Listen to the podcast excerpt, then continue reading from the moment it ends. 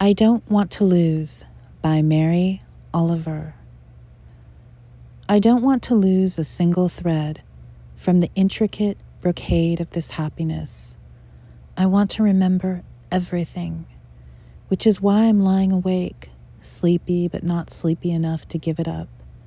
Just now, a moment from years ago, the early morning light, the deft, sweet gesture of your hand reaching for me.